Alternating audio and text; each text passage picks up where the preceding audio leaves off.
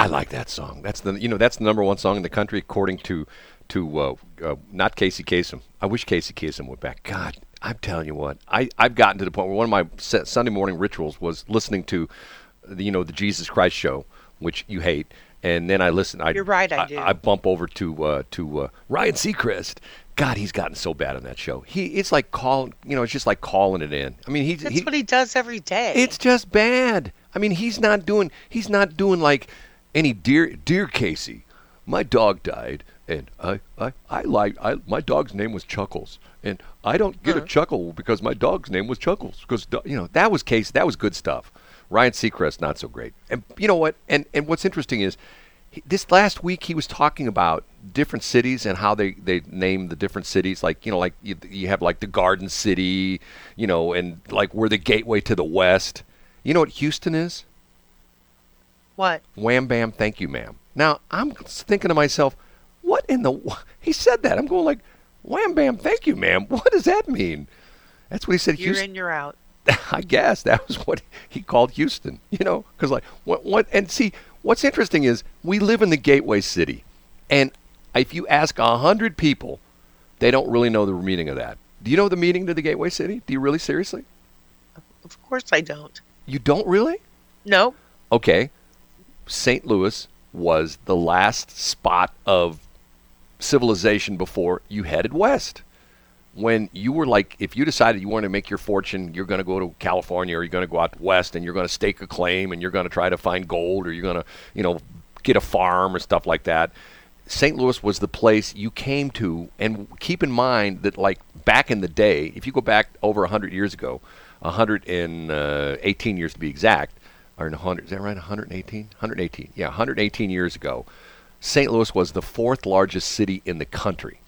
It was New York, I think it was New York, Philadelphia, Chicago, and St. Louis. As you went further west, the cities became smaller. I mean, Kansas City was like was like two bars and and a railroad track. You know what I mean? I mean, there was nothing in Kansas City. Right. And once you got to Denver, there were like ten dudes in Denver, and and, and four of them were like miners, and four of them were like drunks, and two of them were like you know ladies that hung out at the saloon. You know, they were like the the you know the gals in the skirts. You know, you always see that like in the cowboy movies. There's always the gals with the big, Ladies of easy, easy virtue. well, whatever they are, they're lady with the big monstrous skirts. Okay, okay.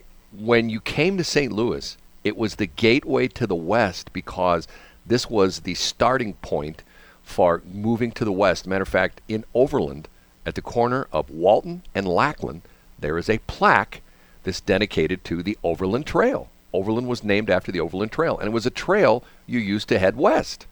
And people came here and what was down on the riverfront was down on you know in, in downtown st louis where the arch is and where the Cle- Laclede's landing were all these places they were provision places. They sold saddles and you could buy horses and you could buy wagons and you'd buy beef jerky and all that kind of stuff because you were getting ready to head west and this was So can we? Oh, never mind. I'm sorry. Go the, on. this was the gateway to the west so that's what the Gateway Arch is about and the whole bit. But nobody, you know, you ask a hundred people, they go, I don't know, Gateway. What does that mean? What does the arch stand for? I don't know. It's a big. It's like an upside. It's is is they should have a guy on the other side of the river with a, a big dude with a croquet mallet. You know, where the guy's going to hit it like a croquet ball across the river through the through the arch. You know, whatever. But that's the, the whole Gateway Arch thing. See see see all the stuff you learn from this show. I do. I walk away with a golden nugget every day. and you have you have no idea about Houston being called the Wham Bam Thank You Ma'am City. Correct. Yeah. And you know what Sauger's called, don't you? Um. Well, now it's called Joe Roganville. But it, Oh, it is not. okay, last last hour we were talking about talking the talk and walking the walk. Okay, and once again with this pandemic thing, how many hypocrites have you seen?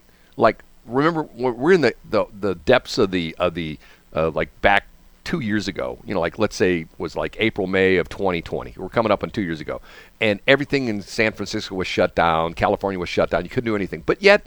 Nancy Pelosi got her hair done at her hairstylist in San Francisco. Okay, were you far that? she Did- probably said, "Don't you know who I am?" but that's exactly what she said. And the and the, and the gal had the, how it how they proved that it was her. The gal had a security camera system, you know, at her salon, and they found they somebody found it on the tape that the owner of the salon had secretly met her at the salon to have her hair done. And you know, once again, None of them had their masks on. The whole thing, all this kind of stuff. This London breed, the gal who was the the mayor of San Francisco, you know, you got to have your mask on. Yet she's pictured at some club, some nightclub, where nobody in the place had their mask on. You know, and once again, it's like it's like okay, you know what? I get it. If you're going to say, um, you know, if you're going to say, I never, I never drink. Don't be caught at a bar slamming down a Jack Daniels. You know what I'm saying? I mean, Yep. don't be caught with you know, a shot glass in your hand, tilting back, you know, a drink. You know, that's not right. You know, and it's like it, it's like the ultimate thing is like remember the you don't even remember this. We talked about this a long time ago. The Gary Hart thing. Remember Gary Hart? I know we talked about him, but no. Gary Hart. Wasn't he a comedian? No, he was a politician. He was going to run for president. He was like a Oh. senator from I think he was from Utah. And and he was he was having an affair with this young gal, Donna Rice. And and this is interesting because this is the beginning of like sort of what they call the um, you know, I mean 60 minutes started it, but they don't do it anymore. 60 minutes has gotten sort of weird, but sort of the the ambush journalism kind of thing. You know what I mean? The idea being is like if a politician and the whole story was there was a rumor that he was having he was running for president and there was a rumor he was having an affair with this woman, okay? And he denied, I I have nothing to do with her. I don't even know who she is. So, so I think it was the Miami Herald, a reporter at the Miami Miami Miami Herald. I believe this lady lived in Miami and they got a tip from an anonymous source. Somebody called the newsroom. I can't remember the exact story, but they got an anonymous tip that the, the lady that that Gary Wright, Gary Hart was having an affair with was flying into D.C. and she was going to spend the weekend with him at some place he owned in Washington D.C. So they got like three or four of the reporters from the newspaper, and one of them, I think one of them flew on the plane and actually was on the same plane with her. They were shadowing her. The reporter was shadowing her. And then when they got to the airport, you know, in D.C., he followed her, and then they staked out. They had two or three other journalists stake out Gary Hart's house. He had like one of those, what do you call it, a brownstone or something like that, where they're like a whole row of houses are all connected. You know what I'm talking about? Right. Okay, so and they saw they saw her going into the place with with Gary Hart, and they stayed there 24 seven, and she didn't come out until like a day and a half later. So guess what's going on? You know, I mean, you know, you don't have to be uh, you know a journalist to figure out what's going on there, right? So they confront him, and he denies it. And then what's really interesting is this was the funny part of the whole thing. Pictures showed up where he took her on a cruise. He took her on like his little one excursion cruises off the coast of Florida or something like that, and they had a picture taken. You know how if you have you ever been on a cruise before? When you come off the gangplank, there's a photographer there, and he takes a picture, and there's like the lifesaver with the name of the boat. You know what I'm talking about? That's like the classic picture everybody gets. You go on a cruise, you get the picture with you standing in front of the lifesaver that has the name of the boat, right? You know what I'm saying? I do. okay, there was a picture that they took of him and her on this little cruise, and they're standing in front of the lifesaver. And the name of the boat is, you ready for this? Monkey Business. That's awesome. Monkey business. matter of fact- That's what me and my mom used to say to each other. Matter of fact, I don't need any of your monkey business, Shelly Barr. I think Shelley to, Waldman. I think to this day you can still find. Let me find. Let me. I'll just type in. Let me I'll Google this. Monkey. I just gonna type monkey business picture, and I bet you anybody comes up. B u s i n e s s business. I can't type real picture. P I C T U R E, and we'll see what comes up. Uh, there's a bunch of monkeys. it's not what I thought. Oh, here, here. Let me, let me. Ex- Would you think they were plushies? no, no, they're called furries. Whatever, Flurries, plushies, it's all the same. Hold on. hold on a minute. Uh, I can't find. Darn it! I can't type right. Oh, hold on a You clearly just got a virus.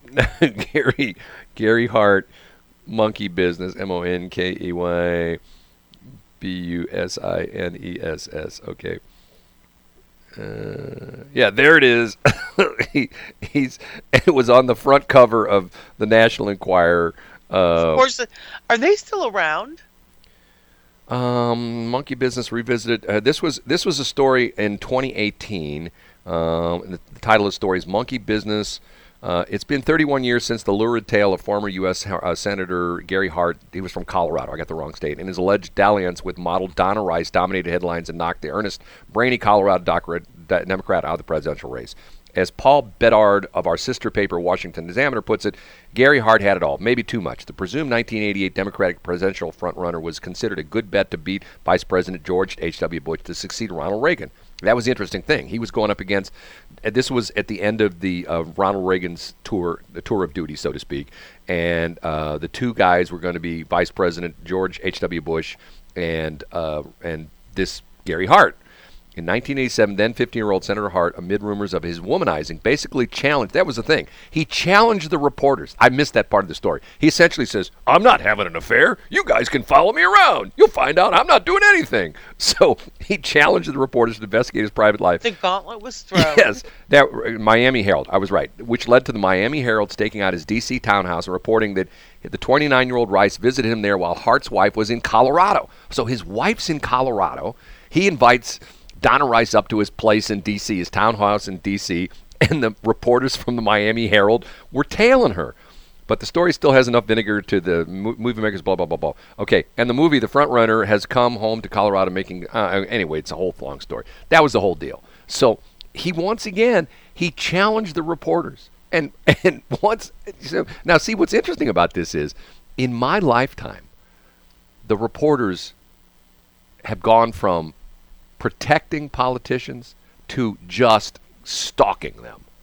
I mean, you think? Oh, what? It, like there was also the stories of John F. Kennedy. I mean, he had all sorts of crazy, weird affairs. Remember, there's the gal who was like 18 years old who was swimming in the in the in the White House swimming pool with him naked. You know, I mean, stuff like that. And the reporters knew that. They never said anything you know, there's certain things, eh, you just don't, you don't write about stuff like that. Well, then it comes along the National Enquirer, you know, along with UFO stories and things like that. You know, um, lady picked up by UFO and taken to another planet where there was a In-N-Out burger, which she had dinner at. You know what I mean? It's like, okay, that didn't yeah, happen. Yeah, Right? You know, all these bizarre, weird stories. So, once again, that was like the turning point of journalism. And probably the biggest turning point of journalism was before it was like the the you know the the the Watergate thing with you know Woodward and Bernstein. Because once again they had a tip that there are all these nasty things going on with President, you know, Nixon, that he was doing all these underhanded things, and because he was trying to get reelected in '72, and that he pulled off all these little, you know, little shenanigans and broke into the Democrat headquarters, and you know, the water. See, that's the whole Watergate. The Watergate is a hotel.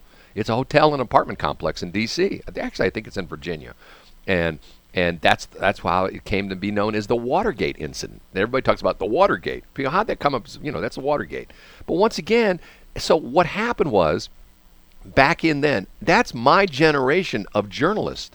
You had all these young people who were like, you know, who were like super journalists who were going to, they were going to find the truth no matter what. They were going to dig and dig and dig and dig. And they were going to dig and they were going to find all the facts. Not like today where they sit in their office and they go online and go, oh, look, here's a story about, I told you this stupid story about me with crap Remember, I got interviewed by Dan Caesar of the Post Dispatch. He took me I remember to, that. He took me to lunch when we switched call letters and went sports on crap. He took me to lunch, sat there with his notebook, interviewed. Actually, it was I mean, it was it was a wonderful time, and him had a great time. He asked me some tough questions. I mean, he really was a good reporter. He had a little notebook, took reports. I think he recorded me too. And then he went back and wrote the article on crap. Okay. Over the course of a month, there were probably 50 or 60 articles that appeared all over the internet about me and crap. And nobody, I never talked to any of those people. All they did was just rewrite the Post Dispatch article. That's the point I'm making. The today's they wanted their point out there. What's that? No, they were just being lazy. They could have called me. I mean, like Shelley knows this story well. Someone who she who we won't name, who quote unquote declared themselves a journalist for a local magazine had the job of interviewing me. You know what I'm talking about, don't you, Shelley? I do. And there's a lot of stuff on the internet about me that is BS. And most of it I put there as haha funny funny. I put all sorts of stories about me on the internet which are total fabrications, all sorts of crazy stuff, okay? and including if you go look at my Facebook page, I have my wrong place of birth, I have my wrong birth date on it. Everything's wrong. Okay?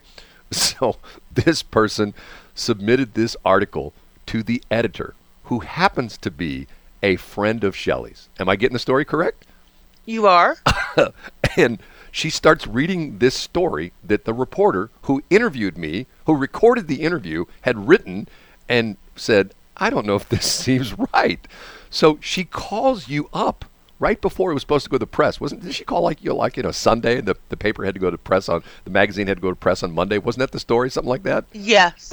and she starts asking you these questions. Okay, Shelley, where was Brad born? And everything in the article about me that never got printed did get printed, but it got ed- the editor pi- picked it out because the editor, who shall remain nameless, is a good journalist. She knows what she's doing. The reporter did not know what she was doing. Would you agree with me on that? Affirmative, yes. Okay, so she said, asking you all these questions like, it says here that Brad did blah blah blah, and you went, you laughed, right? No, he never did that, right? Because why? She went on the internet and found all these stories about me that I planted on the internet, which are all bogus. Where they're funny stories, but they're you know they're weird bogus things, and and and. and and, she probably thought she was doing a deep dive into you. right. And for example, my I'll give you my little hint. My classic tale of where I was born is Peculiar, Missouri. I wish I'd been born in Peculiar, Missouri because I love the town. If you know where it's at, it's it's southeast of Kansas City. It's sort of sort of somewhere between Kansas City and Springfield. It's a little town called Peculiar, and it truly is a little town called Peculiar, Peculiar, Missouri, and that's where I put that I'm from and that's where she had I was you know she had Brad was born in Peculiar, Missouri. You know, I wasn't. I was never born there. Matter of fact, I've never been there. I think I was there once. I was driving from Springfield up to Kansas City.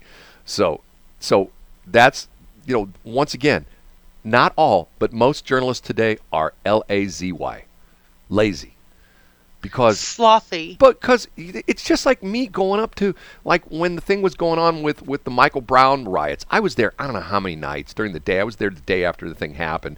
I could tell you stories that nobody has ever printed. You know, and I can tell you stories about. You should write a book. I uh, keep nobody, on telling you Nobody that. cares. Nobody cares. They do care, Nobody Brad. care, Nobody cares because of the fact it's not the narrative they want to hear. I mean, I told the story about people having barbecues. You know, uh, after the day after Michael Brown was shot, they're having bar. They're having a party. People are bringing coolers. They're bringing portable grills. They're grilling up stuff. It was a party. They're having a party. They weren't there to protest. They were there to have fun. And if I tell that story, people go, "Well, how can that be? Well, you mean that there, there were people?" Those that- are professional. No, they were not. They were Protesters. They were people who wanted to be. They wanted to be where things were happening. There was news crews there. There was all sorts of stuff going on. They wanted to be where things were going down. You know, like People are like that, though. I get it, but once again, the news narrative is that everybody there was protesting because this black man was killed by a, a terrible racist white police officer. That's the narrative. That's the narrative that everybody wants. That a you know young remember when it first came out, he was the gentle giant, and then the the footage came out of right before he got shot. He was pushing that little dude in the convenience store around, you know, like, you know, pushing him like, you know, here's this great big dude, and he's like manhandling this little tiny Iranian dude that owns the, the Quickie Mart up the street. You know, it's like, okay, he's the gentle giant, all right. Yeah, he's beating the crap out of that dude, you know, but yet the narrative didn't fit. And they still, well, that's, well, that, that, that, I, I've had people say to me, that video is fake video. I mean, think about that some people, you know, like faced with the fact, oh, that that was fake video. That wasn't him. That wasn't. That wasn't. That was somebody that, that somebody did that in Photoshop or something. Like, yeah, right, whatever. You know what I mean? And remember, the hands up, don't shoot never happened. oh yeah. You know, never happened. But No, yet, it didn't. But yet, the narrative is this is the narrative people want. So the narrative was, like, for example, there were journalists that were having journalists were targeted during the Michael Brown thing. I know Yes, one guy. I know one guy, Tony Colombo, who used to work at 97.1, and now he's one of the refugees. He told the story about how he went there with a couple of his guys to do like they had some nice, you know, video cameras, the whole bit. They got bum rushed and they got all their equipment stolen. There were people there to steal the reporters' equipment because if you're Again, professional. Once again, but once, but nobody, Um, nobody ever told that story. Nobody ever told the story about how some of the people in the crowd at the, at the Michael Brown protest were there to steal the reporters' equipment, and they weren't there to defeat the reporters from reporting because they know that if the guy's you know using a Canon you know 1D Mark III, it's a six thousand dollar camera. He's probably got a you know a four thousand dollar lens on. He's got ten thousand dollars worth of camera equipment hanging around his neck. You know, you grab that thing. You, you know, he probably doesn't have the thing. You know, the, he probably doesn't have the serial number. You grab it, you take it, you stick it on eBay. You know, for three thousand dollars, bang, you just made three k. You know what I mean? And nobody would ever say, "Well, that's not what happened." I mean, you know, once again, I was there. I saw this crap. I saw people show up with coolers and, and barbecue pits, and they were having parties. And they're, you know, if I and I told that to someone someday, and they got mad at me. Well, that that didn't happen. Everybody there was protesting. I go, no, they weren't. They were. There were people there who were genuinely protesting, but there are a lot of people there just like to cause trouble, just to stir the pot, and just to have fun. It was party time. And the interesting thing was, I've had other reporters say the same thing to me. You know, the story that was never told about the Michael Brown thing. Once again, because of the fact that that's not the narrative. And if you put that in the Post Dispatch, people say that never happened. That was that was. How do you know? You weren't there. I was. I saw it. I got video. You know, if I told you this or not, I found one of my iPads that I hadn't. I, I lost. I thought I lost it. And you know what I had on? I had probably, I don't, 40 or 50 pictures I took of in Ferguson. I had video of a parade that I forgot about. They had a parade there right down West Florissant with the, the guy from the State Highway Patrol. If you remember that whole story, that you know Governor Nixon sent in this guy who was a black captain of the Missouri Highway Patrol, and he and he was leading the parade. They're trying to you know get everybody you know not mad at the police anymore, and he got into all sorts of grief. People called him Uncle Tom and stuff like that. I'm going like, okay. Oh dear. I mean, it was terrible. I mean, the things I saw is like, oh my god terrible thing. And you know, once again, it's like the thing spun out of control, and it became. There's a reporter, a news reporter from the Post Dispatch that talks about. Remember how the people saying, you know, the police shouldn't have armored personnel carrier. They shouldn't have, you know, you know, weapons of war. They shouldn't have M16s, and they shouldn't have have you know armor armored personnel carriers one of the reporters from, from the Post Dispatch, one of the photographers, got to ride in one of the armored personnel carriers. And this guy was a veteran. He talked about the bullets bouncing off the armored personnel carrier. Okay? Think about that for a minute. They're shooting at the police. I mean, how crazy is that? But yet, did anybody report that? Nope, that didn't get reported. I bet you it would have if they found a body. well, if, if it would have been one of the cops who would have been shot, uh, you know, he shouldn't have been there. You know, but if it was a protest, oh my God, pro guy protesting, got shot. And you know what the worst part of it is? What? Houston's known as Wham Bam Slam Slam. Wham Bam, thank you, ma'am. Okay. It's, I'm sorry? Never mind. It's 728.